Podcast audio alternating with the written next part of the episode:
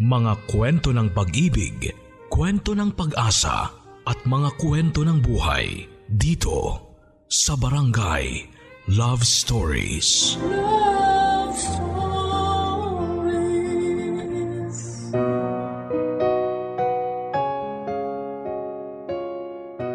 Walang kulay ang pagiging magulang.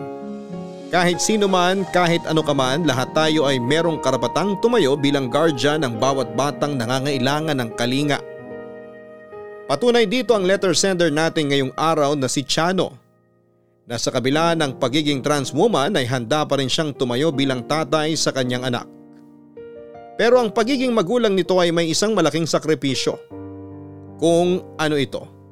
Ito ang dapat ninyong abangan dito lamang sa mga kwento ng pag-ibig, buhay at pag-asa sa nangungunang Barangay Love Stories.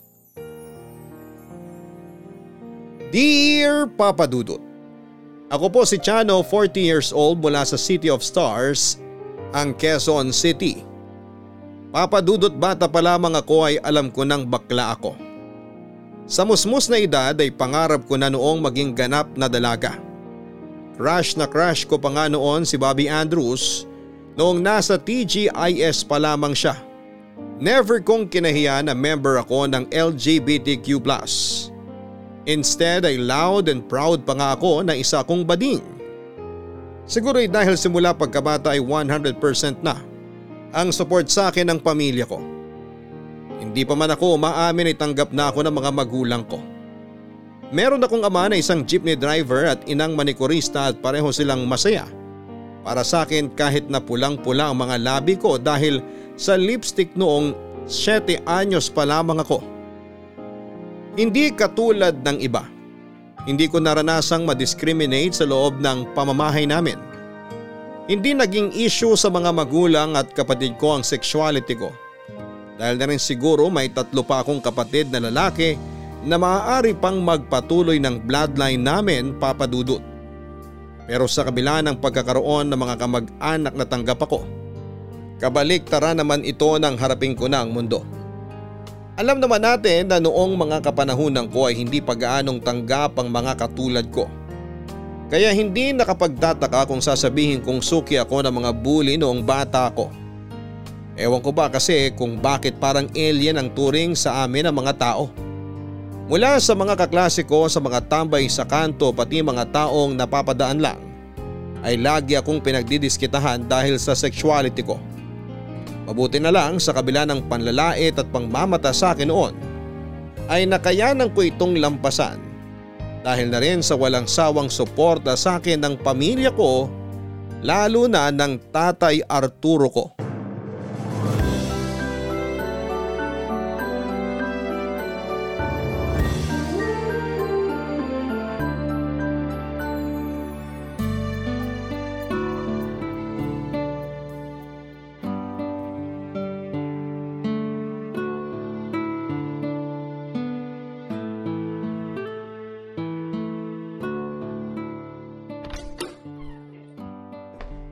Nandito na po ako. Anak, samahan mo nga nanay mo sa tindahan. May... Oh, ano nangyari sa'yo? Ba't puro putik yung uniform mo? Wala po. Nadulas lang po ako sa daan habang pauwi. Yung totoo. Pinagtripan ka na naman ng mga kaklase mo, no? Ay, ganun na nga po. Wala naman pong bago eh. Yung mga lintik na batang yan, makakatikim na talaga sila sa akin. Hayaan mo, bukas, pupunta ako sa school ninyo. Kakausapin kong teacher nyo. Wag na po, tay. Anong wag na? Kapag lagi mo silang hinahayaang ganyanin ka, lalo ka nilang paglalaruan. Kailangan… Tay, kapag nagsumbong ka sa teacher namin, ako yung mapapagalitan. Aba, at bakit naman? Kasi po si sidekick ko po yung nambubuli sa akin. Siya yung nasaktan, hindi ako. Kaya ako yung matatalakan kapag nagsumbong kayo sa teacher namin. Tinadyakan mo yung nang aasar sa'yo? Saan banda? Sa mukha. Tawagin ba naman akong salot sa lipunan? Ayun, natikman tuloy niya yung bagsik ng paa ko. Kaya ako nadulas kasi na out of balance ako after ko siyang tadyakan sa pes. Mabuti nga sa kanya. Ganyan dapat anak. Hindi ka dapat nagpapaapi. Dapat marunong kang lumaban. Ay nako, Father dear, mana ako sa inyo. Hindi ako basta-basta nagpapatalo, no? So wag ka na mag-alala dyan. Kaya ko ng sarili ko. Pero hindi pa rin maganda na inaasar ka ng mga kaklase mo. Kailangang pa rin malaman ng teacher nyo yung mga ginagawa nila sa'yo. Huwag ka nang umasa, Tay. Sadyang pinalaki lang silang homophobic ng mga magulang nila. Tsaka hindi na ako apektado sa mga ganong bagay, no? Kahit anong itawag nila sa akin, keber. Eh bakit mo pinatulan yung kaklase mo kung wala ka palang pakialam? Hindi ko naman yun pinatulan dahil inaasar niya ako eh. Pinatulan ko siya kasi bad mood ako. At bakit ka naman bad mood? Bagsak ako sa exam eh. Siya tuloy na sampulan. Ewan ko ba kung bakit ako laging pinagtitripan ng taong yun? Type ata ako eh. Bagsak? Sinong bumagsak? Ikaw? Wala po. Sinong bagsak? Wala po akong sinabing bagsak ha. Ah, may mas malala pa pala kaysa sa putikang uniform mo ha? Mm, Aray tay, ouchie, yung tenga ko. Saan ka bagsak? Ha? Lahat naman kami bagsak eh. Yun ng pinakamatalinong kaklase namin, bagsak din. Ayan, puro ka kasi rampa sa labas. Yan ang napapala mo sa kakasama sa barkada mo. Ito naman si tatay. Ano namang kinalaman ng barkada ko sa buhay ni Rizal? Boring lang talaga magturo yung teacher namin, kaya nakakatulugan ko yung life and works ni Rizal. Antok na antok kaya ako sa klase namin yun. Ay, ano na lang ang sasabihin ni Rizal kung nabubuhay pa siya? Akala ko ba eh kabataan ang pag-asa ng bayan? Totoo naman talaga yun, Tay. Kami ang pag-asa ng bayan, with flying colors and everything. Ikaw talaga? Hmm? Ay, huwag niyo akong batukan, masakit! Ala sige, samahan mo na yung nanay mo, mamamalengke siya. Opo, magbibihis lang po ako.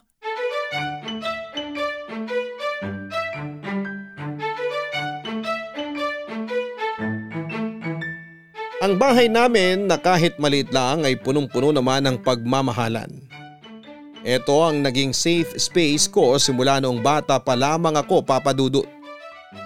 Harapin ko man ang mapanglait na mundo ay lagi namang itong napapawi tuwing umuwi ako sa tahanan namin. Sa paglaki ko ay natuto kong ipaglaban ang mga karapatan ko bilang tao. Ang bawat panglalait na ibinabato sa akin dahil sa pagiging bakla ko ay kinokolekta ko para mas pagtibayin pa ang loob ko laban sa mga taong sarado ang utak. Tinapos ko ang pag-aaral ko habang proud na proud na ibinabandera ang watawat ng LGBT. Gawin mang kaming katatawanan, lagi mang kami ang tampulan ng tukso. At panlalait ay patuloy pa rin ang pag-arangkada ko sa buhay dahil alam kong bawat desisyon ko ay nasa likod ko ang pamilya ko na handang umalalay sa akin. Maliban sa pamilya may isang tao rin akong laging kasangga papadudot. Walang iba kundi ang best friend ko simula nung high school na si Rina. Kung wala siya sa tabi ko ay hindi ko kakayaning humarap sa bawat pagsubok ng buhay ko. Lahat ng problemang hinaharap ko ay nalampasan ko dahil kay Rina. At abot langit ang pasasalamat ko dahil dumating siya sa buhay ko.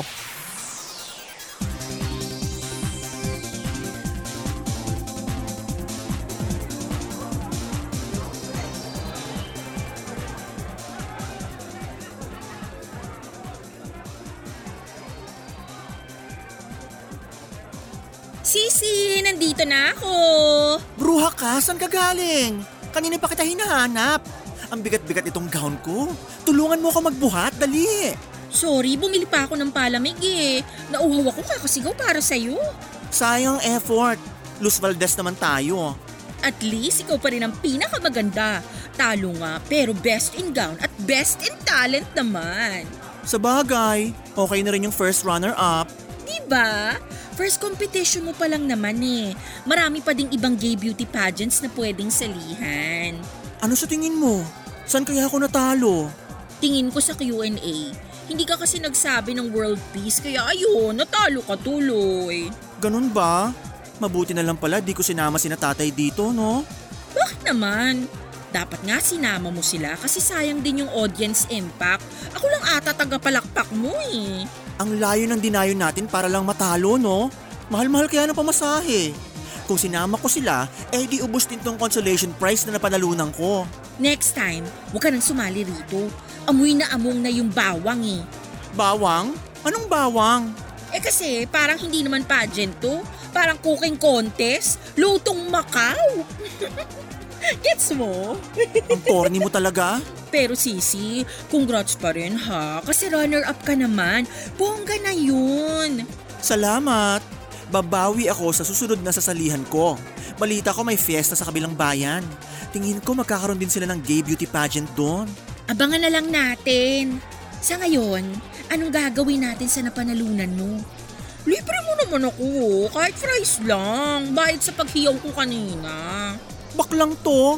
Pambayad sa kuryente namin, no? Fries ka dyan. Gusto mo ng batok? Libre yon. Ito naman, kuripot mo talaga. Sizzy, hindi naman tayo mayaman para magwaldas ng pera. Hindi naman masama kung gumastos ka pa minsan-minsan. Libre mo rin sa sarili mo. Tsaka na yan pag yumaman na ako. Sa ngayon, maghigpit muna tayo ng sinturon. Pero alam mo, malayo-layo na rin naman ang narating mo eh. From payatot na juding, to pang miss you na syokla ka na ngayon. Kung nabebenta lang sana ang ganda, mayaman ka na ngayon. Malayo na nga narating ko, pero malayo pa ang tatahakin ko. Pero at least, pretty ang lola mo, di ba? Tama, kaya dapat, libre mo na ako ng fries. Magtigil ka nga dyan. Tara na, umuwi na nga tayo. Nakakatampo naman to, parang hindi kaibigan. Alam mo namang love kita eh. Pero kahit na love kita, mas love ko pa rin ang pera. Kaya wag ka nang umasa ng fries. Parang hindi mo naman ako love eh. Pero mas mabuti na yun. Baka mamaya ibang klaseng love pa yung sinasabi mo. Excuse me, hindi tayo talo no? Mas babae pa ako kaysa sa'yo. Never in my life napapatol ako sa girl lalo. Oo na. Uwi na tayo. Baka kung saan pa mapunta tong usapan na to. Kahit umuwi kaming talunan, nang gabing yon papadudot ay masaya pa rin ako. Dahil sa wakas ay nagawa ko na ang isa sa mga bucket list ko. At ito nga ay ang makasali sa isang gay beauty pageant papadudot.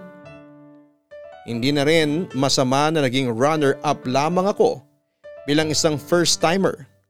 Pero ang saya na nararamdaman ko noong gabing yon ay agad na napalitan ng takot. Habang naglalakad kasi kami ni Rina papuntang sakayan ng bus ay napansin ko nang may dalawang lalaking umaaligid at sumusunod sa amin. Hindi ko ito pinansin noong una dahil inakala kong sa parehong direksyon lang ang patutunguhan namin.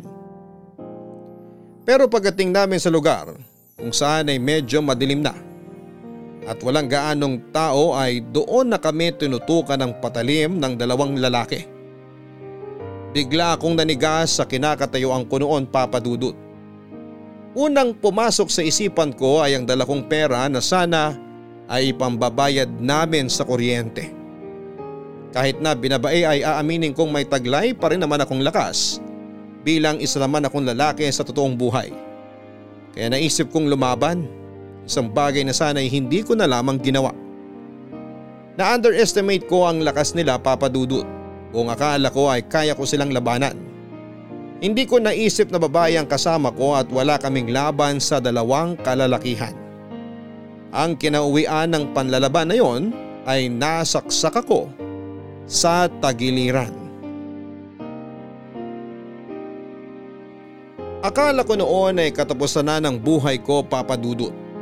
Nagsimula na noong dumilim ang paningin ko at tanging hiyaw na lamang ng tulong ni Rina ang naririnig ko. Kung hindi dahil sa kaibigan ko ay malamang ay wala na ako sa mundong ito. Mabuti na lamang at mabilis akong naitakbo ni Rina sa ospital.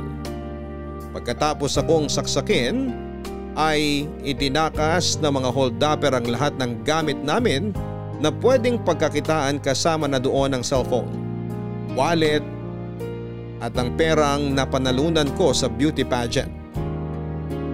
Hindi na nahuli ang mga taong ng hold up sa amin kung saan man nila ginamit ang 5,000 pesos na consolation prize ko ay sanay nakatulong ito sa kanila. Ayon sa kwento ni Rina ay wala raw siyang taong mahinga ng tulong noon kaya ang ginawa niya ay binuhat niya ako hanggang sa may makita siyang tao na maaaring tumulong. 70 kilos ang timbang ko noon papadudod samantalang 50 kilos lamang si Rina. Siguro dala na rin ang adrenaline rush. Kaya niya ako nabuhat ng ilang kilometro bago siya nakahanap ng tulong.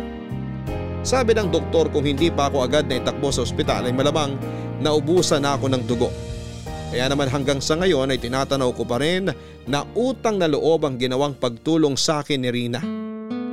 Maliban doon ay siya rin ang nagbantay sa akin sa ospital at tumulong na maghanap ng perang ipangbabayad ko sa hospital bills.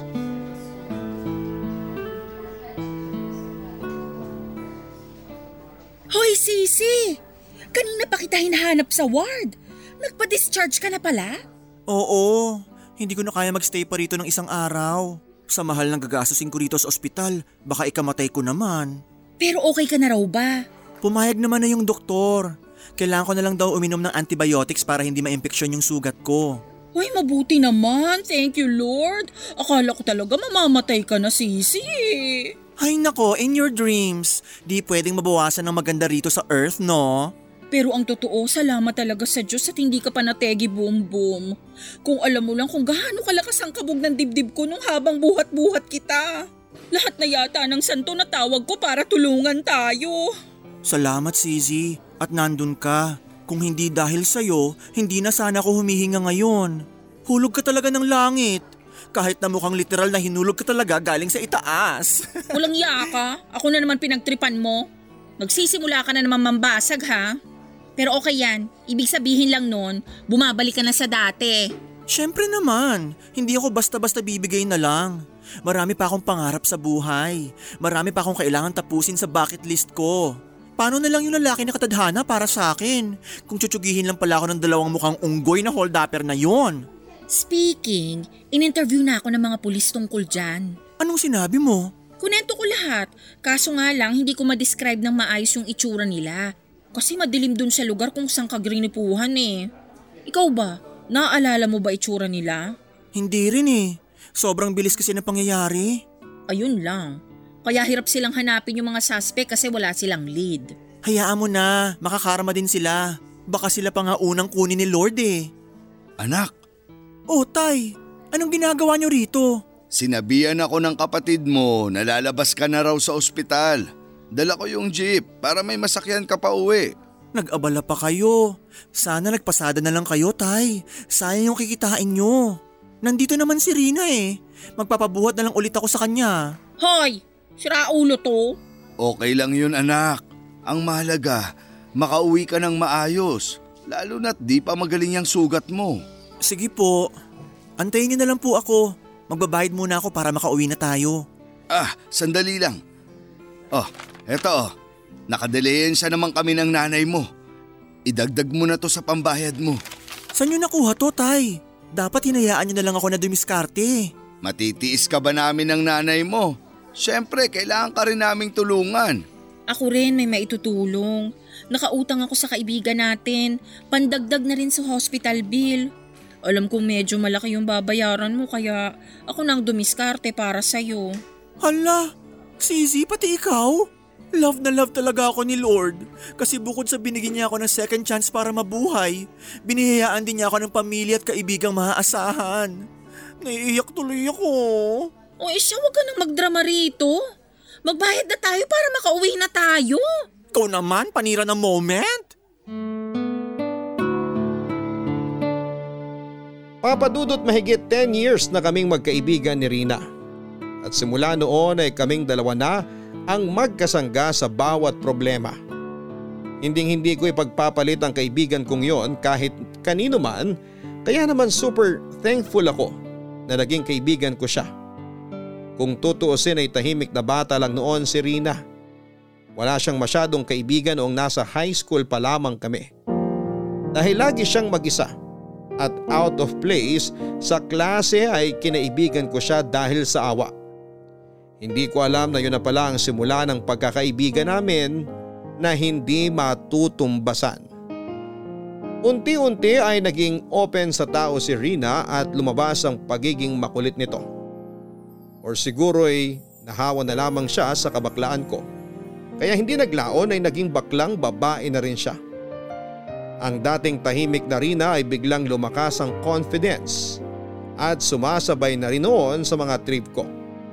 Pero sa kabila ng masiyaheng pag-uugali ni Rina sa loob ng kanilang tahanan ay meron pala siyang madilim na kwento. Battered child si Rina papadudot. Palagi siya noong binubugbog ng tatay niyang lasinggero. Tuwing natatalo ito sa sugal ay kay Rina niya ibinubuhos lahat ng frustrations niya. Wala namang magawa ang nanay niya dahil maging ito ay takot din sa kanyang asawa. Mas lalo akong naawa sa buhay ng kaibigan ko. Kaya simula noon ay pinangako ko sa sarili ko na aalagaan ko siya. Kung mahirap na ang buhay namin, mas mahirap pa ang buhay nila Rina Papadudut. Kumusta naman ang ating karinderya girl? Grabe, sobrang nakakapagod pala. Hindi ko inakala na pipilahan pala ng mga customer tong karinderya na pinasukan ko. Wala ka pang isang linggo sa trabaho mo, puro reklamo ka na. Sisi, wala tayong karapatang magreklamo. Mahirap lang tayo. Alam ko, okay na to kaysa walang datong, di ba? True lalay. Kaya ikaw, teka, ba't ka pala naka-shades? Adi ka ba? Sumasabay lang sa uso. Anong sumasabay? Tanggalin mo nga yan, ang baduy mo. Sabi na nga ba eh. Kahit baliw, hindi magsusuot ng shade sa gitna ng trabaho ng walang dahilan. Bakit may pasakan na naman? Wala to. Binugbog ka na naman ng tatay mo? Ano? Talo na naman siya sa tong its, kaya ikaw na naman napagdiskitahan. Hayaan mo na, mawawala rin to. Eh yung tatay mo kaya walain ko. Walang hiyang yon? Ano ka ba? Di ka na nasanay. Hindi talaga. Bakit ba kasi ayaw mong ipablatter na lang yung tatay mong walang kwenta? Para saan? Siya lang naman ang kumakayod sa amin eh. Sus! Kumakayod? Eh mas mataas pa sinasahod mo rito kaysa sa kanya eh. Aminin mo nga, pati ba sweldo mo rito sa karinderya sa kanya napupunta? Sabi na nga ba eh. Alam mo, halika, samahan mo ko. Teka, saan tayo pupunta? Pupunta tayo sa police station. I-report natin yung balasubas mong tatay. Ano ka ba sisi? Wag na! Walang magbabago sa buhay mo kapag hinayaan mo lang yung tatay mo. Hindi nga kita mabatukan kahit gustong gusto na kitang batukan. Tapos yung tatay mo, halos patayin ka na araw-araw, wala ka man lang gagawin? Hindi na magbabago yun. Tsaka kapag ipinakulong natin si Papa, paano naman si Mama? Isa pa yung nanay mo konsentidor. Ay, nakaka-high blood. Eh, change topic na nga tayo. Ay, may ibabalita ako sa'yo. Ano? Naalala mo pa ba si Edwin? Sinong Edwin na naman yan? Ano ka ba? Yung lalaking pumuporma sa akin dati? Yung mukhang snatcher? Grabe ka naman sa kanya. Pero oo siya nga. Oh, ano namang meron sa kanya? Nagpaparamdam na naman siya ulit. Gusto raw niyang manligaw. Sizi, pwede ba kitang batukan kahit slight lang? Huwag mong sabihin type mo rin yon. Bakit hindi ba pwede? Eh kung dagdagan ko kaya ng black eye ang kaliwang mata mo, papatulan mo yon? Eh parang adik sa kanto yon? Ikaw talaga yung bunganga mo ha. Minsan walang preno eh. Mabait na tao naman si Edwin. Ay, ewan ko sa yung babaita ka. Bahala ka sa buhay mo. Gusto ko lang naman sumaya. Pagbigyan mo na ako. Basta, sinabi ko na yung sinabi ko.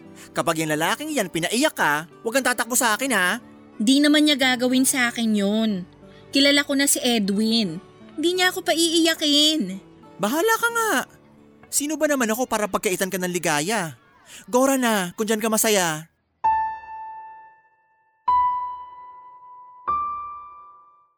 Papadudot minsan may pagka marupok lang talaga si Rina pagdating sa mga lalaki.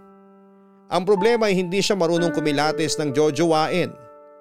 Basta may magparamdam ay sunggab lang siya ng sunggab sa opportunity para siyang leon na hindi pinakain ng sampung taon.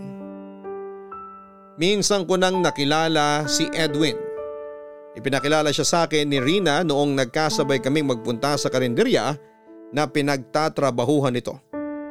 Unang tingin ko pa lamang kay Edwin ay hindi na mapagkakatiwalaan ng itsura niya. Hindi naman sa judgmental akong tao, madali lang talagang basahin ang mga tipo niya. Una sa lahat ay wala siyang manners. Parang hindi pinalaki ng maayos. Pangalawa ay sobrang yabang magsalita. Pangatlo ay wala siyang proper hygiene. Nanununtok ang body odor niya daig pa ang nabubulok na pagkain. Siguro nga'y judgmental lang talaga ako papadudot. Aaminin ko na basta alam ko na hindi para kay Rina ang Edwin na yon. Kalaunan ay nagkatotoo din ang hinala ko. Noong sagutin ni Rina si Edwin ay para silang Marian at Dingdong kasweet sa isa't isa.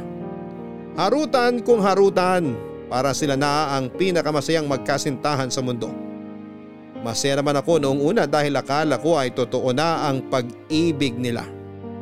Pero dumating ang araw na bigla na lamang nabuntis si Rina at ang Edwin na nakabuntis sa kanya ay cannot be reached na, papadudot.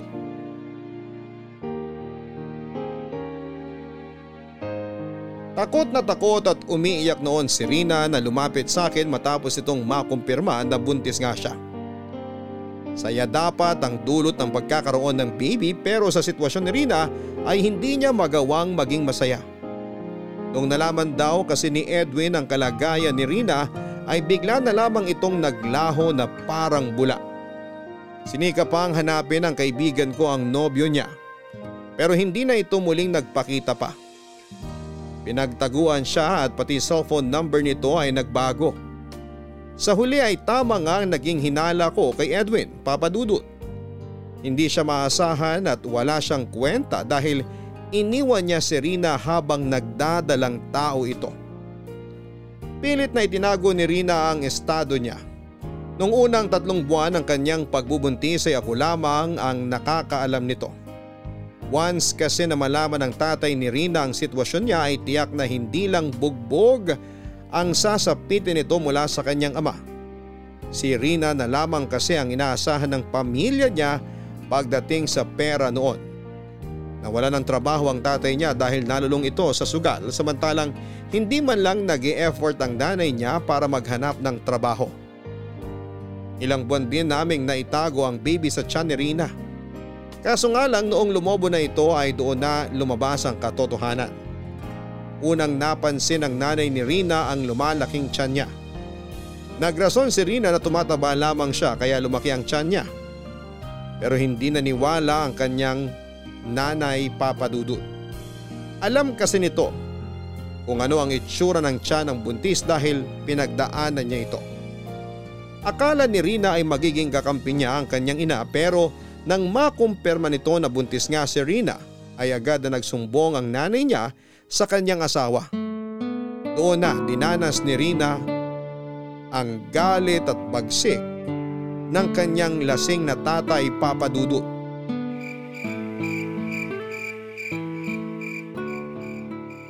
Oh, anak, anong ginagawa mo rito sa labas? May hinihintay ka ba? Meron po tay, si Rina. Maglalakwatsa na naman ba kayong dalawa? Hindi po. Tinext kasi niya ako kung pwede raw muna siyang tumambay rito sa bahay. Sabi ko sige, kaya inaantay ko siyang dumating. Ah, ganun ba? Kumusta na ba yung kaibigan mong yun? Balita ko, may boyfriend na siya. Naku tay, late na late ka na sa balita. Iniwan na siya ng jowa niya. Ha? Bakit naman? Anong nangyari? Mahabang kwento. Spluk ko na lang sa inyo kapag pwede na magsalita. Anong ibig mong sabihin pwede oh, nang… ayan na pala siya eh. Sisi! Oh, Sisi? Rina! Bakit duguan niya mukha mo? Ano nangyari? okay ka lang ba iya? Nahihilaw ako. Halika rito. Umupo ka muna. Sinong gumawa nito sa'yo? Si... Si tatay. Tatay mong gumawa niyan sa'yo? Walang iya naman. Sinong ama ang gagawa ng ganyan sa anak niya? Bakit ka na naman niya binugbog? Grabe na yan ha. Sumusobra na yung tatay mo. Alam na niya yung totoo. Alam na niya na buntis ka? Teka, buntis ka? Oo tay. Buntis si Rina. Kaya siya iniwan ng jowa niya. Buntis ka tapos ganyan ang ginawa sa'yo ng tatay mo? Aba, ibang klase. Gusto mo i-report na natin siya sa pulis? Wag! Wag na! Hayaan mo na siya! Pinalayas na niya ako. Hindi ko ma-imagine na may mga magulang na tulad ng tatay mo. Nakakasuka ang pag-uugali nila. Kung pinalayas ka sa bahay nyo, eh saan ka na ngayon titira? Yun na nga po ang hindi ko alam eh. Kung pwede, dito na sana muna ako mag-overnight. Kahit dito ka na tumira, CZ, okay lang. Mas maganda na yon kesa magstay ka pa dun sa bahay nyo. Palagi ka na lang nilang sinasaktan. Hindi na pamilya na matatawag yon. Tama, dito ka na lang muna sa amin. Mas ligtas ka rito. Basta wag lang susugod-sugod yung tatay mo dito sa pamamahay ko. Kasi hindi ko aatrasan yon. May itak ako dyan sa loob. Hahabulin ko sila ng taga kapag nagkataon. Go tay, ipaglaban mo yan. Grabehan na tong ginagawa nila sa sisi ko. Umiiwas lang po ako sa gulo. Gusto ko lang naman pong maipanganak tong bata ng walang problema eh. Wala kang po problemahin dito sa bahay. Happy kami lahat dito na ampunin ka. Maraming salamat, Sisi. Lagi mo akong ipinagtatanggol. Kaya ngayon, ikaw naman ay ipagtatanggol ko. Maraming salamat din po, Mang Arturo. Walang anuman. O siya, sige na. Pumasok na tayo sa loob para magamot na natin yung mga sugat mo. Masakit ba? Siyempre, Sisi, masakit. Physically at emotionally. Tara na sa loob. Diyos mio ka, pinag-aalala mo ko.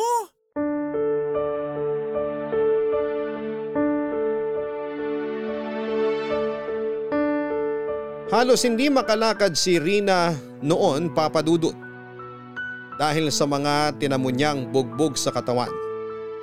Pasag ang bibig nito at may black eye pa sa mukha. Simula noon ay ang pamilya ko na ang kumupkop kay Rina. Noong mahimasmasan ang tatay ni Rina ay sinubukan pa niyang kunin ang anak niya mula sa amin pero si tatay ang nakatapat niya. Isama mo pa ang tatlo kong kapatid na kayang makipagbarumbado kapag inagrabyado, umurong talaga ang buntot ng tatay ni Rina. Isa pa ay nasa wastong gulang naman na ang best friend ko para mag-decide kung saan niya gustong tumira at mas pinili niyang sumama sa amin para sa kapakanan ng anak niya. Lumipas ang mga buwan ay naging tahimik din ang buhay ni Rina matapos siyang tantanan ng kanyang tatay. Papadudot that time ay pinasok ko ang mundo ng pagiging drag queen. Sumama ako sa mga kakilala kong drag performers para magkaroon ako ng income. Gusto ko kasing makatulong sa pag-iipon ni Rina para sa paparating niyang baby. Hindi nga naglaon ay nagustuhan ko na rin ang trabahong yon. At simula noon ay nakilala na ako bilang seasonal queen aka summer winter fall. Nang mga panahong ipinagbubuntis ni Rina ang baby niya ay patuloy pa rin siya sa paghahabol kay Edwin pero inayawa na talaga siya ng ex niya. Ang masakla pa ay nag-deny siya na sa kanya ang bata papadudot. Nasa huli ay tinanggap na lamang ni Rina na magiging single parent siya. Mabilis na dumaan ang mga buwan at pinanganak din ni Rina ang baby niya. Isa itong baby boy na pinangalanan niyang Zik.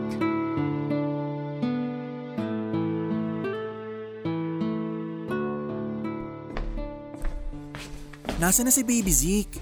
Tulog na ba? Oo, tulog na. Mabuti naman. Magpahinga ka na rin kasi sigurado ako magpupuyat ka na naman mamaya kapag nagsimula na namang gumising-gising si baby sa kalagitnaan ng gabi. Lalabas sana ako eh. Kung pwede, ikaw muna tumingin kay baby. Oo, sige, Gora. Bakit? Saan ka ba pupunta? Maghahanap sana ako ng trabaho eh. Diyos mio ka, Rina. Kakapanganak mo pa lang. Yan agad pinoproblema mo? Gusto ko rin sanang puntahan si Edwin. Ibabalita ko sa kanya na nanganak na ako. Edwin? Hanggang ngayon hindi mo pa inaalis sa isip mo yung chonggo na yon? Huwag mo sabihin sa aking umaasa ka pang magkakabalikan kayo. Baka lang magbagong isip niya kapag nakita niya si Baby Zeke. Sizi, grabe. Paano ba kita naging kaibigan? Ikaw ba presidente ng mga samahan ng mga marurupok? Bakit hanggang ngayon hindi ka pa rin nakaget over sa lalaking yon? Ano bang meron sa Edwin na yan? Tatay siya ng anak ko, Sisi. Oh, eh ano ngayon? Tatay na walang kwenta tulad ng tatay mo. Ikaw ang naghirap, nag-alaga at nag-ire sa baby na yan. Bakit mo bibigyan ng chance yung tatay niya kung nung una pa lang eh hindi na niya tinanggap yung baby nyo? Rina, minsan gumamit din tayo ng utak ha. Wag lang puro puso. Ayokong ma-offend ka pero kailangan kitang i-real talk para matauhan ka. Masyado ka kasing mabait sa mga lalaking nananakit sa'yo eh. Time na rin siguro para kampihan mo naman yung sarili mo. Respect yourself naman, Sizi. Iniisip ko lang naman yung kapakanan ng bata eh. Paano yun? Lalaki na lang siya na walang ama. Kesa naman may ama nga, pero wala namang ambag sa buhay nyo. Hindi ka na nadala sa tatay mo? Gusto mo bang matulad din si Zeke sa'yo na may kinalakihan ngang ama, pero naging pahirap naman siya sa'yo? Hindi naman, pero... Hindi. Yun lang ang sagot. Wala nang pero-pero. Sisi naman eh. Kung ang problema mo ay walang tatay yung tatay para kay Zeke, ako, pwede naman ako, di ba? Ikaw?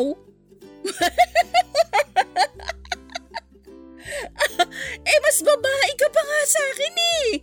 Paano kanya ituturing na tatay? Ano ngayon? Wala sa itsurang pagiging magulang. Pwede ako maging ama kung gugustuhin ko. Ay nako, kung ano-anong sinasabi mo. Seryoso ako. Gusto ko maging ama kay Zeke kung okay lang sa'yo. Kesa naman sa Edwin na yon, ako na lang. Eh, sigurado ka ba? Kahit hindi mo siya anak? Oo naman. Kailangan ba maging kadugo ko si Zeke para maging tatay niya ako? Hindi naman. Pero gusto ko lang masigurado na handa ka dun. Kasi hindi madali ang gusto mong mangyari. Madali lang yan. Pumayag ka lang tapos ipakilala mo ko sa lahat na tatay ni Zeke. Total wala namang iba nakakaalam na si Edwin na nakabuntis sa'yo, di ba? Ako, ikaw, pamilya ko at pamilya mo lang ang nakakaalam ng totoo. Hindi alam ni na tatay. Hindi ko sinabi sa kanila. Eh di mas maganda. Ako na lang palabasin mo na nakabuntis sa'yo. Seryoso ka ba talaga? Aakuin ko si Zeke. Ako magpapakaama para sa kanya. Ano, papayag ka ba? O eh sino ba naman ako para humindi? Hindi naman kita pinipilit. Kung sakali mang gusto mong ipakilala si Edwin na ama ng bata, wala din naman ako magagawa tungkol doon. Hindi. Tama ka. Mas mabuti na lang na ikaw ang kilalaning ama ni Zeke kesa kay Edwin. Maraming salamat, Sisi. Walang anuman. Basta ikaw.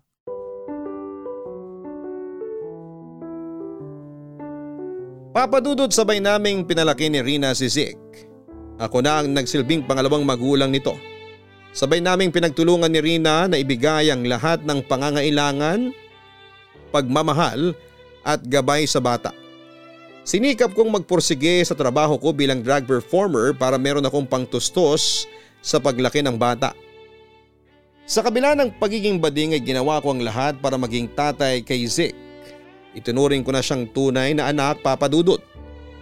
Noong una ay hindi pabor mga magulang ni Rina na ako ang maging ama ni Zeke dahil baka mahawahan ko raw siya ng kabaklaan. Pero kalaunan ay tinanggap din nila ito nang makita nilang masaya ang bata sa piling ko. Itinikom na lang nila ang kanilang bibig at hindi na ipinagsabi ang katotohanan ng iba ang totoong tatay ni Zeke. Masiyahing batang anak namin ni Rina papadudot. Magalang siya at sa murang edad ay marunong nang umintindi ng mga bagay-bagay. Pero ang problema nga lang, sa kanyang paglaki ay nagsimulang magbago ang turing sa akin ni Zeke. Noong nagsimula siyang tuksuhin ng mga kaibigan at kaklase niya dahil sa pagkakaroon niya ng tatay na drag queen o isang bakla na nagbibihis babae. Papadudot noong magkaroon ng sariling isip si Zeke ay nagsimulang lumayo ang loob niya sa akin. Hindi ko alam ang dahilan kung bakit kaya kaagad ko itong inalam. Noong ko lang nalaman na binubuli pala ang anak ko sa school nila at ako ang dahilan ng lahat. Ginawa ko pala siyang katatawanan dahil noong minsang nag-attend ako ng PTA meeting ay nalaman nilang bakla ang tatay niya. Nakasuot kasi ako noon papadudot ng wig at makulay na dress. Nang mga panahong yun ay talagang kakaiba ang tingin sa amin ng lipunan at yon ang nawala sa isipan ko. Nagulat ako dahil akala ko ay mas tanggap na ng mga Pinoy ang LGBTQ plus community. Yun pala ay pati sa mga bata ay hindi pa rin ito gaanong accepted. Sa makabagong panahon ay hindi ko inakala na malaki pa rin ang nangyayaring diskriminasyon sa aming mga bakla.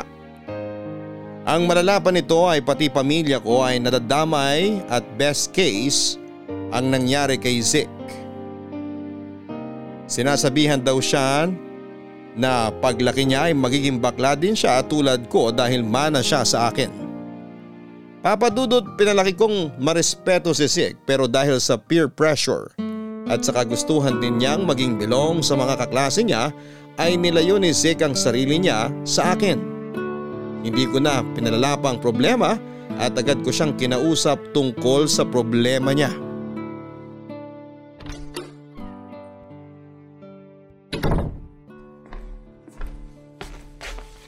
O Zeke, tapos ka na bang makipaglaro sa labas? Opo, Papsi. Halika rito, nood tayo. May nakita akong magandang pelikula. Antayin lang natin si Mamsi mo. Nagluluto siya ng popcorn. Kayo na lang po. Maliligo lang muna ako. Mamaya na, halika rito. Tabihan mo si Papsi. Sige na nga. Oh, bakit naman parang galit? Ayaw mo bang makabanding Papsi mo? Ayoko po kasing manood. Ito naman, nagbinata ka lang, ayaw mo na akong makasama. Akala mo ba di ko napapansin na lumalayo ka na sa akin? Ano bang problema? Dali, magkwento ka. Wala po. Meron eh. Feel ko. Sige na, sabihin mo na. Bakit po kayo bakla? Ha? Bakit mo naman natanong yan? Curious lang po ako. Hindi ba pwede maging tulad na lang kayo ng ibang tatay? Bakit? Ano bang mali sa pagiging bakla? Meron ba? Nakakaiya po kasi na nagsusuot kayo ng pambabaeng damit kahit na lalaki naman kayo. Alam mo anak, ang tawag sa ginagawa ko, self-expression. Walang mali doon. Pinagtatawanan kasi ako sa school dahil sa inyo eh. Ayaw na lang makipag-friend sa akin kasi baka mahawaan ko raw sila ng kabaklaan kasi bakla kayo. Grabe naman yung mga batang yan. Nandyan naman po kasi si Ma'am Sirina na babae eh. Bakit pati kayo kailangan maging babae rin? Hindi ba pwedeng lalaki na lang kayo? Anak, ganito kasi yun. Basta! Ayoko po sa tatay na Nandito bakla. yung popcorn. Maiwan ko na po kayo. Sandali lang Ozzy, anak. Nandiyan ka na pala. Gusto mo na ba ng... Saan ka pupunta? Pupunta na po ako sa kwarto. Anong nangyari dun? Ayun, hindi maganda yung mood. Binubuli ata sa school nila dahil sa akin. Dahil sa'yo? Ano ba ginawa mo? Wala akong ginawa. Ako mismo yung problema. Ha? Hindi ko maintindihan. Kasi bakla ako. Binubuli yung anak natin kasi raw nagdadamit babae yung tatay niya. Para dun lang? Teka ha, kakausapin ko yung batang yon. Wag na, hayaan mo na siya. Bata lang yon. Hindi pa sila ganong nakakaintindi sa mga gantong klasing bagay. Kaya nga kailangan nating i-explain sa kanya. Hayaan mo na lang muna. Baka mas lalo lang yun magalit kapag siya pang ginawa nating kontrabida. Mali naman kasi yung mindset niya. Dapat, Shh! Ako nang bahala kay Zeke.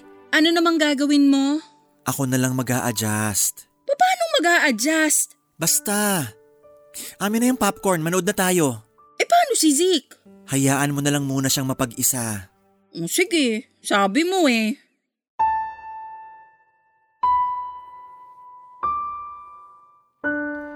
Papadudod simula noong araw na yon ay nag-decide akong itago na muna ang totoo kong sexualidad para kay Zeke.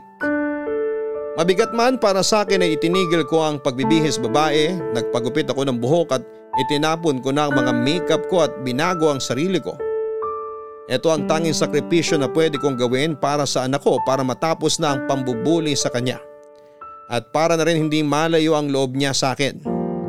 Gusto ko mang ipaintindi sa kanya ang sitwasyon ko ay masyado pa kasing bata si Sig para doon kaya ako na lang muna ang nag-adjust.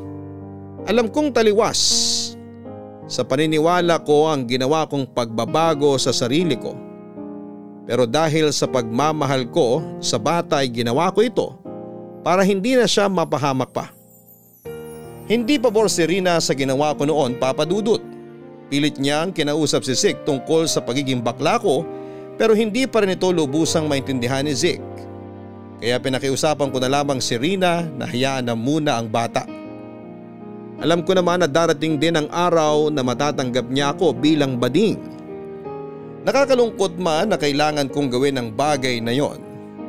Ay masaya rin naman ako na dahil sa ginawa ko ay mas lalong napalapit si Zik sa akin. Proud na siya noon na tatay niya ay mukha ng lalaki. Astig ng kumilos at hindi na kinakantsawan ng mga kaklase niya. Ang tanging hangad ko lang naman noon ay mabigyan ng maayos at masayang childhood si Zik. Pero hindi rin naman nagtagal ang pagpapanggap ko. Agad ding dumating ang araw na unti-unti rin akong tinanggap ng anak ko.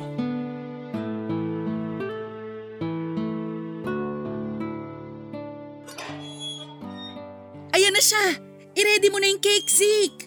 Heto na po! Nakaready na po, Mamsi! Happy, Father's Day! Wow, nagulat naman ako sa inyo. Aba, may pa-cake pa ha? Para sa inyo po talaga yan. Thank you anak. Ang sweet niyo naman dalawa. Wait, there's more! Zeke, ibigay mo na yung isa pang surprise mo sa popsi mo. Wait lang po kayo dyan, Popsi ha. Sige lang anak. Father's Day pala ngayon? Hindi ko man lang namalayan. Eh paano, subsub ka kasi sa trabaho. Siyempre, baguhan pa lang ako sa opisinang pinasukan ko. Kailangan ko magpa-impress. Hindi naman tulad dati na talent lang ang puhunan ko sa pagda-drag queen. Hindi mo ba namimiss yung dating ikaw? Yung pagsusuot ko ng pambabaeng damit? Siyempre namimiss. Pero bilang magulang, kailangan nating magsakripisyo para sa mga anak natin. Maraming salamat, Sisi, at ganito kalaki ang pagmamahal mo kay Zeke. Anak ko yan eh. Hindi man kami magkadugo, pero mas mabigat pa sa dugo ang pagmamahal ko sa kanya. Popsi, ito na po yung gift nyo. Uy, wow! Thank you! Ano laman ito? Buksan nyo na po. Make-up? Opo! Binili po namin yan ni Mamsi kahapon. Pero, pambabaha ito eh. Sigurado ka ba na gusto mong bigyan si Popsi ng ganito? Opo, para sa inyo po talaga yan. Eh, paano kung makita ko ng mga kaklase mo na nakasuot ng make-up? Baka ibuli ka na naman nila. Hayaan nyo na lang po sila. Ako makakalaban nila kapag binuli nila ako. Nag-usap na kami ni Zeke. Gusto na niya na bumalik ka sa dati. Talaga? Totoo ba yon Zeke? Opo, Popsi. Gusto ko po na bumalik na kayo sa dati kung saan kayo happy. Pero, paano mo siya napapayag, Rina? Kinuwento ko sa kanya lahat-lahat kung paano tayo nagkakilala at naging matalik na magkaibigan. Kung gaano ka kasaya sa pagiging drag queen mo at kung paanong tinanggap mo siya bilang anak kahit na kahit na hindi ikaw ang tatay niya. Alam na niya ang totoo? Kinontak siya ni Edwin sa Facebook. Wala akong choice kundi sabihin ng totoo. Pero, Popsi, kahit na hindi kayo ang totoong papa ko, kayo pa rin ang mananatiling papa ko hanggang sa magunaw ang mundo. Tanggap ko po kayo kahit na hindi tayo magkadugo at mas lalong tanggap ko po kayo na bakla po kayo. Maraming salamat, anak. Payakap nga. Sorry po kung ikinahiya ko kayo nung una. Mali po yung ginawa ko. Wala yun. Ang mahalaga, masaya na tayong lahat. O ano, kainin na natin tong cake. Tara na. Kanina pa ako gutom eh.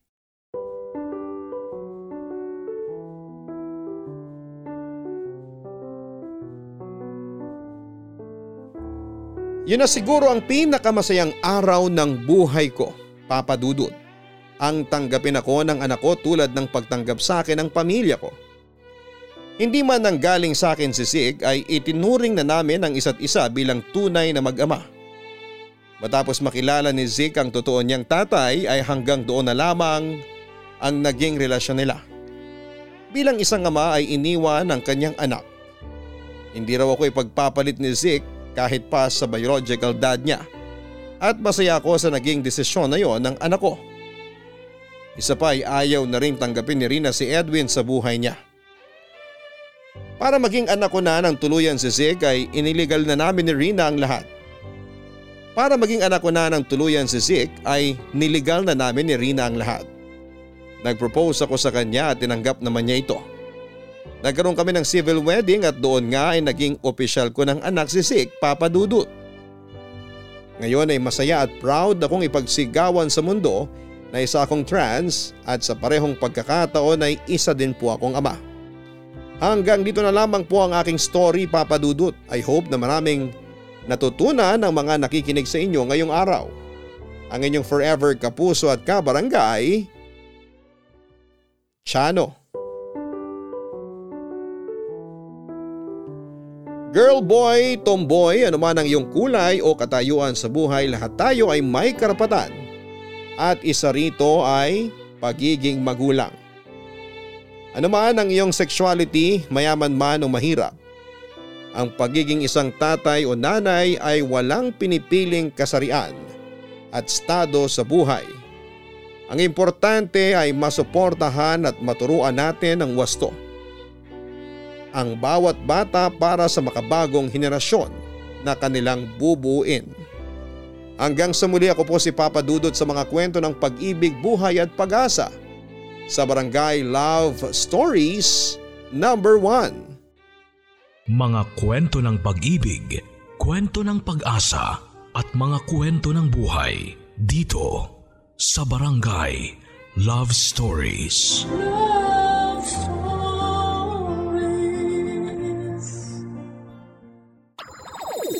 Nagustuhan ng iyong napakinggan? Ituloy yan via live stream sa www.gmanetwork.com/radio.